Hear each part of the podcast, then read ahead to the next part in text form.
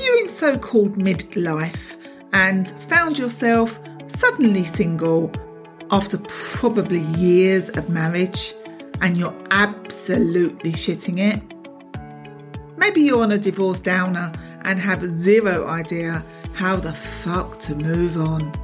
Or you know how to in theory, but it's just not happening. If that's you, you're in the right place. This is the Divorce Chapter podcast, where we turn the unexpected divorce plot twist into a new and improved happily ever after.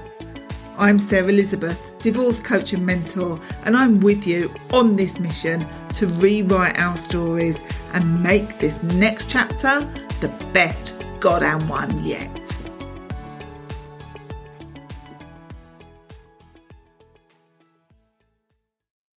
Hello, and welcome to the Divorce Chapter podcast. How are you doing? I hope all is okay. I just wanted to head up this episode with a bit of a trigger warning that I'm going to be talking all things depression. And if that is not something you can deal with right now, then I completely understand and hope to see you back next time for the next episode there just seems to be a lot, a lot going on in the world right now. And when you're in the middle of your own shit, on top of a divorce, it can just feel too much. And so I wanted to talk a bit this week about depression and especially during or after the divorce and when the inevitable grief of the breakup might turn into full blown depression. I, for one, haven't been feeling great. I've been feeling so exhausted since my move and I just can't seem to shake it. And because I have Crohn's disease, part of the issue is low vitamin B12 levels as my fucked up digestive system doesn't absorb it from food. So I have to have injections every 12 weeks at the docks. Only after about eight weeks, I noticed that I really noticed the difference when it gets low, like extra exhausted, extra stiff, way more than usual.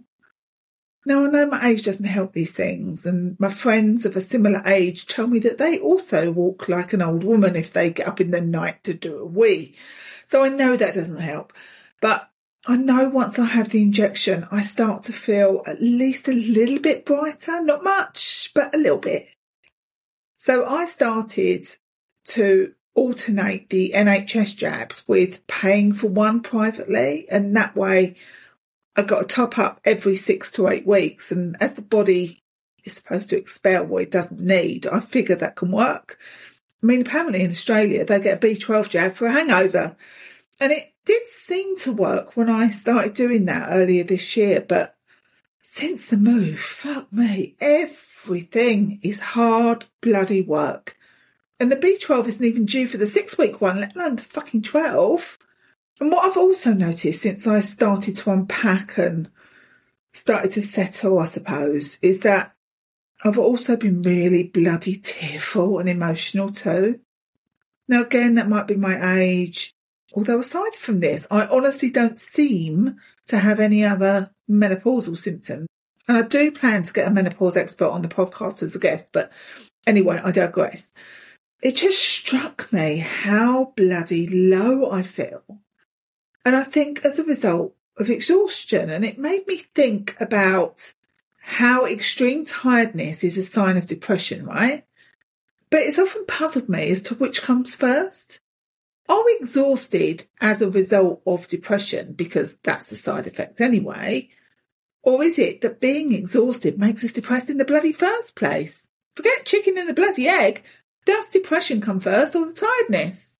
It's a question I've wondered about several times over the years as I've suffered depression on several occasions. And so I just thought, even aside from all that is going on in the world, it might be a good topic to talk about this week is I think that depression during or after a breakup or divorce is often a lesser discussed subject, like it's supposed to happen. Now, as you know, if you've listened to the podcast from the start, I first suffered significant postnatal depression after the birth of my first son when I was 19. It hit me really fucking hard and it made me feel completely inadequate. And thankfully, social media was not a thing then, as I think that would have caused so much comparisonitis. And I just saw all these other mums looking happy, and I just felt utter shit. And at the time, I made it mean that it was because I was young and a teenage mum, so I wasn't good enough and blah, blah, blah. But the reality was that it happens at any age, regardless of the situation. But again, that's not widely talked about. And they say that depression is a normal response to a depressing situation, but you're supposed to fall in love instantly with your baby and live happily ever after or something. Not that I didn't love my son, but it definitely was not all smiles and fairy tales.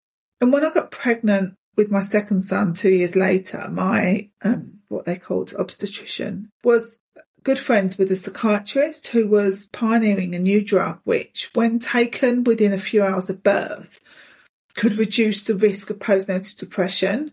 So I saw this psychiatrist, but he said that because I'd been depressed in pregnancy, it would be highly unlikely that I'd also suffer post pregnancy, as apparently women tend to suffer one or the other, but not both. Of course, the part that he missed was that whilst yes, my depression was present during my second pregnancy, it was not pregnancy related, but rather a continuation of the previous postnatal depression. And so, of course, the full on depression bloody continued. And it was really, really hard with a baby and a toddler with such debilitating depression. But because I was so obsessed about not proving everyone right that I couldn't cope as a teenage mum, I somehow soldiered on. I, I don't know. I, that's why I took the decision as a result of the postnatal depression to be sterilised at just 23. I couldn't face going through it again. Although that in itself was a battle because my age, they didn't give a shit about my mental health, quite frankly. They just saw me as too young to make that decision. I went to the GP about every month following on from my six week check. Now, bearing in mind I was 21 when I had my youngest, you can see how long it took to convince them. And ironically, you know what did it in the end? I took my ex-husband who reassured the GP that I was serious. It was crazy. I then had to have two appointments with a consultant who asked questions like, what if I divorced and remarried? And it was like, and the point is, I don't want any more children because I can't go through this fucking depression again.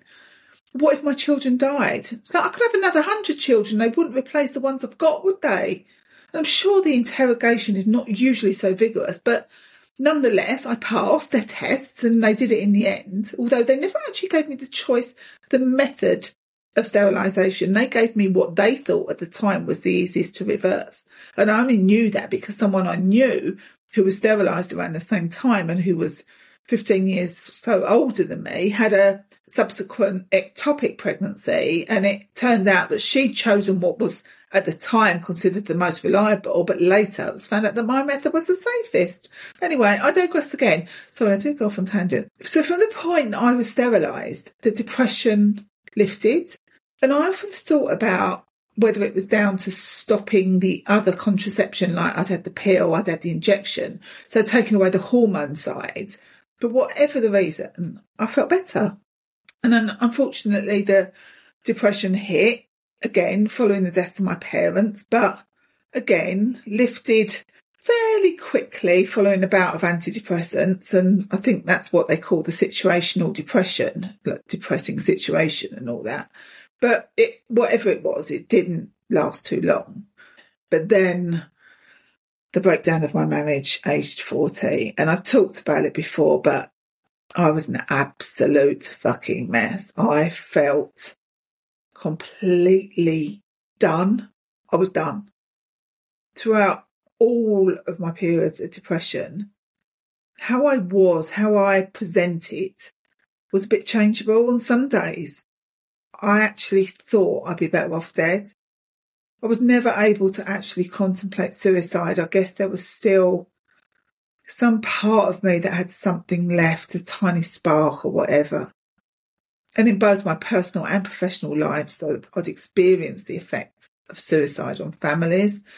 But being completely honest, I have had periods of thinking that if I died naturally in some way, solve all the problems. And I know that's an absolutely fucking horrendous thing to think when there are people dying every day from the most awful things. But in those depths, I just had those times when I felt I had no strength to carry on. But I guess, as I say, I must have always still had something tiny within me as I managed to get through it each time.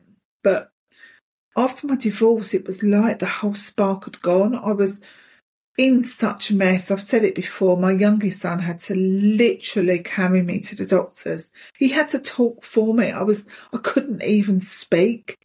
It was utterly horrific and truly the very lowest point of my life. And I just wasn't functioning at any level. Now, I was prescribed Prozac. Now, as you know, if you've ever taken antidepressants, they are no magic wand and they do take time to kick in. But once they did, let's just say it helped. Well, it helped me at least. And I stayed on for about two years, maybe three, and then gradually weaned off of them.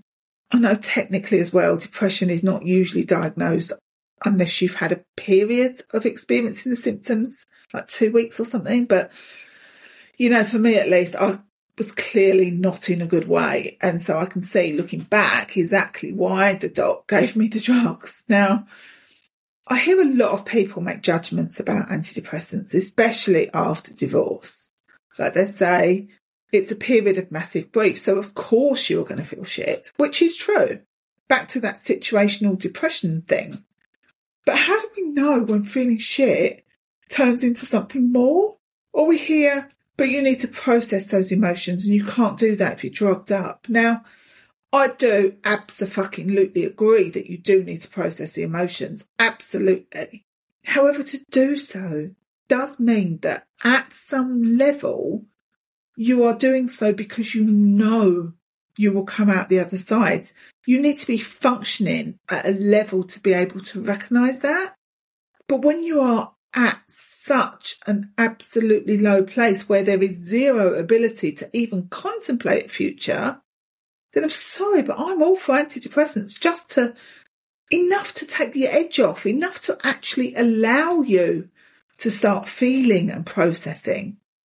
Because if antidepressants can't help you in your darkest of times, what the fuck are they for? I've got Crohn's disease too, right?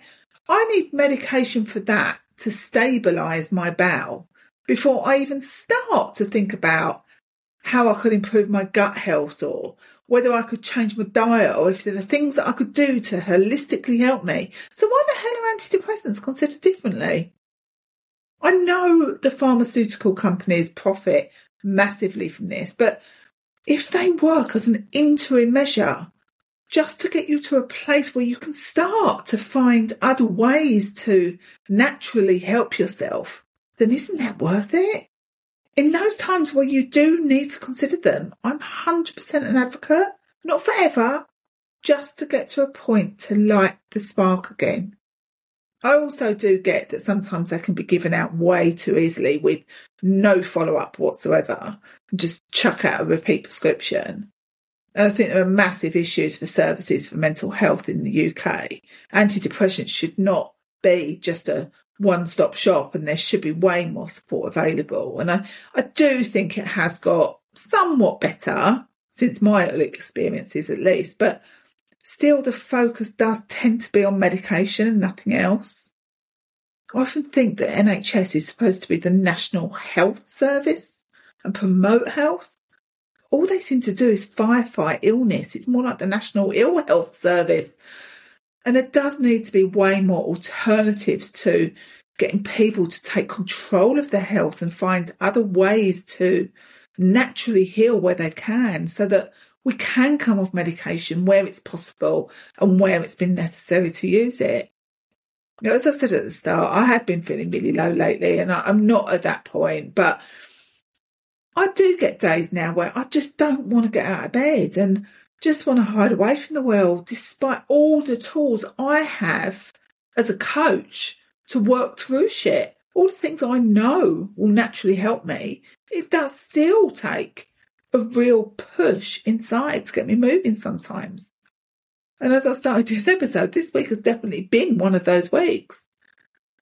But how do we know when a period of feeling a little bit shit, which let's face it is pretty damn likely after a breakup, how do we know when it turns into something more, something we may just need some extra help with? Can we recognise that turning point?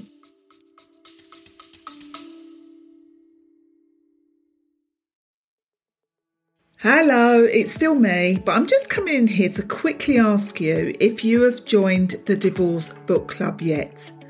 If not, what are you doing with your life? We dive into a new book every month related to divorce, relationships, or all things personal development.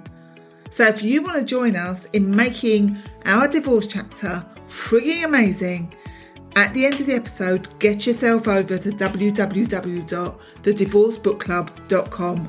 I'll see you in there. And now, back to the episode.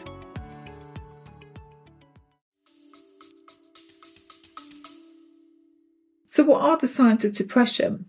As I've already touched upon in the chicken and the egg situ, the extreme tiredness is one of the main symptoms. Now, other ways you might feel you might feel down, upset, tearful, restless, agitated, irritable. You might feel guilty and down on yourself or empty and numb. And you might find yourself isolated and unable to relate to other people or find no pleasure in life or the things that you usually enjoy when everything just feels hopeless. And that might present itself in behaviours like avoiding social events or activities. You might start to self harm, or it might be difficult to think clearly or make decisions, and you might have no focus. You might smoke more or use alcohol or other drugs more than usual.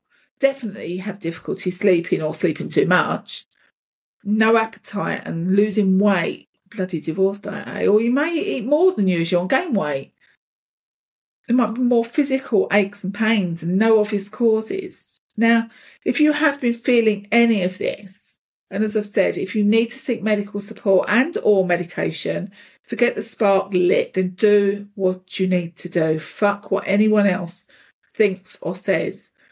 And when you are then ready onto other ways to think about healing depression after divorce, what can help? First off, talking therapies. Now, one of the most commonly used by the NHS when you do find a decent GP is CBT, which stands for Cognitive Behavioural Therapy.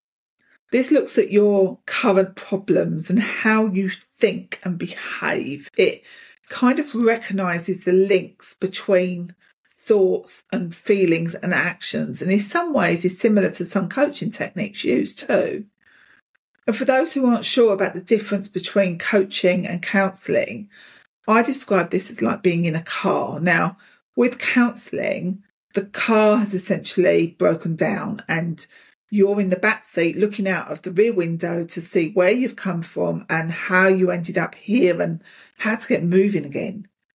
With coaching, the car is functioning. You're in the driving seat and the coach is in the passenger seat, just holding the map but you're the one that's looking out the front windscreen, deciding where you want to go. You're the one telling the coach which map to use. Like, do you want the scenic route? Do you want to know where the roadworks are? All of that stuff. And that the coach then uses that to help you steer yourself forwards. So I hope that kind of helps. But often after divorce, it can be really helpful to have both as they complement each other in many ways. But definitely for depression, talking therapies like counselling or CBT can really help. Another way to naturally help depression is using mindfulness. Now, this can be super hard post breakup as you have what feels like a million thoughts a minute. But meditation and mindfulness techniques can really help to just breathe and slow down the nervous system just enough to reset a really good free app for this is called Insight Timer. And it has all sorts on there from guided meditations to breath work. And it sounds a lot, but honestly, the impact of divorce on your nervous system is unreal. I genuinely think my divorce led in some way to me developing the Crohn's. There's something like 80% of women with autoimmune disorders like Crohn's that have experienced trauma. It's a massive thing. And I can focus an episode on the nervous system if you would find that helpful. But in the meantime, please know that mindfulness is seriously good therapeutically. Now, you know, I love a bit of journaling, love a bit of journaling, although it can feel like a bit of hard work when you think your feelings are fucking obvious. It can be so helpful to release this and get some insight into what's really going on behind what you think might be so obvious. And I go in depth on this in the journaling episode, which was, I think, episode five. So do go back and check it out. The brain dump style of journaling particularly helps for when you are feeling very low in so much as getting it all out. Next up, exercise. Now, fuck me, this is always a hard one as we feel so ridiculously exhausted. It seems almost impossible to get out of bed, let alone physically move our body. And believe me, I'm not at any level suggesting you go out and run a fucking marathon. But honestly, this is one of the things that helps me on the regular is getting out for a walk in daylight. Again, there's a whole lot more on the seasonal impact on mood of there not being much daylight and all that shit. But for the purposes of thinking specifically divorce related depression, as much as you can do to move really does help. And a gentle walk, if that's all you can manage, really will work wonders over the longer term. Even if all you can manage is just a two minute stretch or shake, which sounds weird, right? But the reasons for this are again linked to the nervous system. If you think about an animal in fight or flight, when the fear is over, when they're free from the danger, they shake it all off, don't they? Which sounds ridiculous for humans, but if all you can do is physically shake your body, then Trust me, it works. Okay, on to alcohol. Now, I'm going to do a whole episode on this at some point, as I have still somehow, somehow not drunk alcohol at all so far this year, which is a frigging miracle in itself. But before that and post divorce, geez, it was my crutch, numbing the emotions through alcohol. Now, if that was an Olympic sport, I'd be a gold medalist, believe me. And I'm not going to go on about it too much today, but alcohol is in itself a depressant. So if you're already feeling low, feeling sad, and as much as you think it'll help, it's only going to make it 10 times worse, believe me. And linked to that, sleep. Alcohol fucks with your sleep. And if you have depression, your sleep is fucked. And after a divorce, sleep is fucked. You don't want to keep adding to it with alcohol and I know I keep talking about further episodes, but when I asked in our divorce chapter Facebook group which expert they'd like on the podcast, a sleep expert got the most responses. So I will try and look into that. But do keep trying to get the sleep you need. Your body is wanting to shut down in depression. So just be kind to yourself. And finally, the thing I'm always banging on about using your support squad talk to your friends and family as much as you can, whether that's as well as or instead of professional help. Your people know you, they understand you, and your true friends really do want to be there for you. I know that my friends have been amazing for me in times of depression and more recently too. So please don't isolate yourself. Seek help where you need it. Okay, so that was a real quick whistle stop on some of the things that you can do to naturally help when you are feeling depressed. And I hope that helps at least a bit if you're suffering from post divorce depression. It's fucking hard. I know. I know it is. So please reach out as much as you need. I'd love to know how you managed your mental health post breakup, what's worked for you in the past, but especially after your divorce please do let me know. All the ways to contact me are in the show notes, as always. Thank you so much for listening. And please, please, please take care of yourself. I know it's the hardest hardest time of all post divorce. And when there's just no spark, it can feel just shit. So please make sure you reach out to someone, whether that's to me, a friend, your doctor. Just don't suffer alone. I know this has been a bit of a tough one this week, but I think it's a really important one. And I can't say enough to get help if you need it. My DMs are always open too. So that's all for me for now. So until next week, I hope you managed to have a good week. Sending you loads and loads and loads of love from me. Thank you, thank you, thank you for listening to this episode of the Divorce Chapter podcast. If you've enjoyed the episode, please could you do your girl a solid and rate and review the podcast. Wherever you listen, there should be an option to rate and review. And honestly, I can't tell you just how much it helps the podcast algorithm, thingamajigs, whatever. And bonus love for me if you share the episode with your friends and on your socials and tag me in it at the divorce chapter. Thank you again so very, very much. I appreciate every single one of you beautiful humans. Have an amazing day.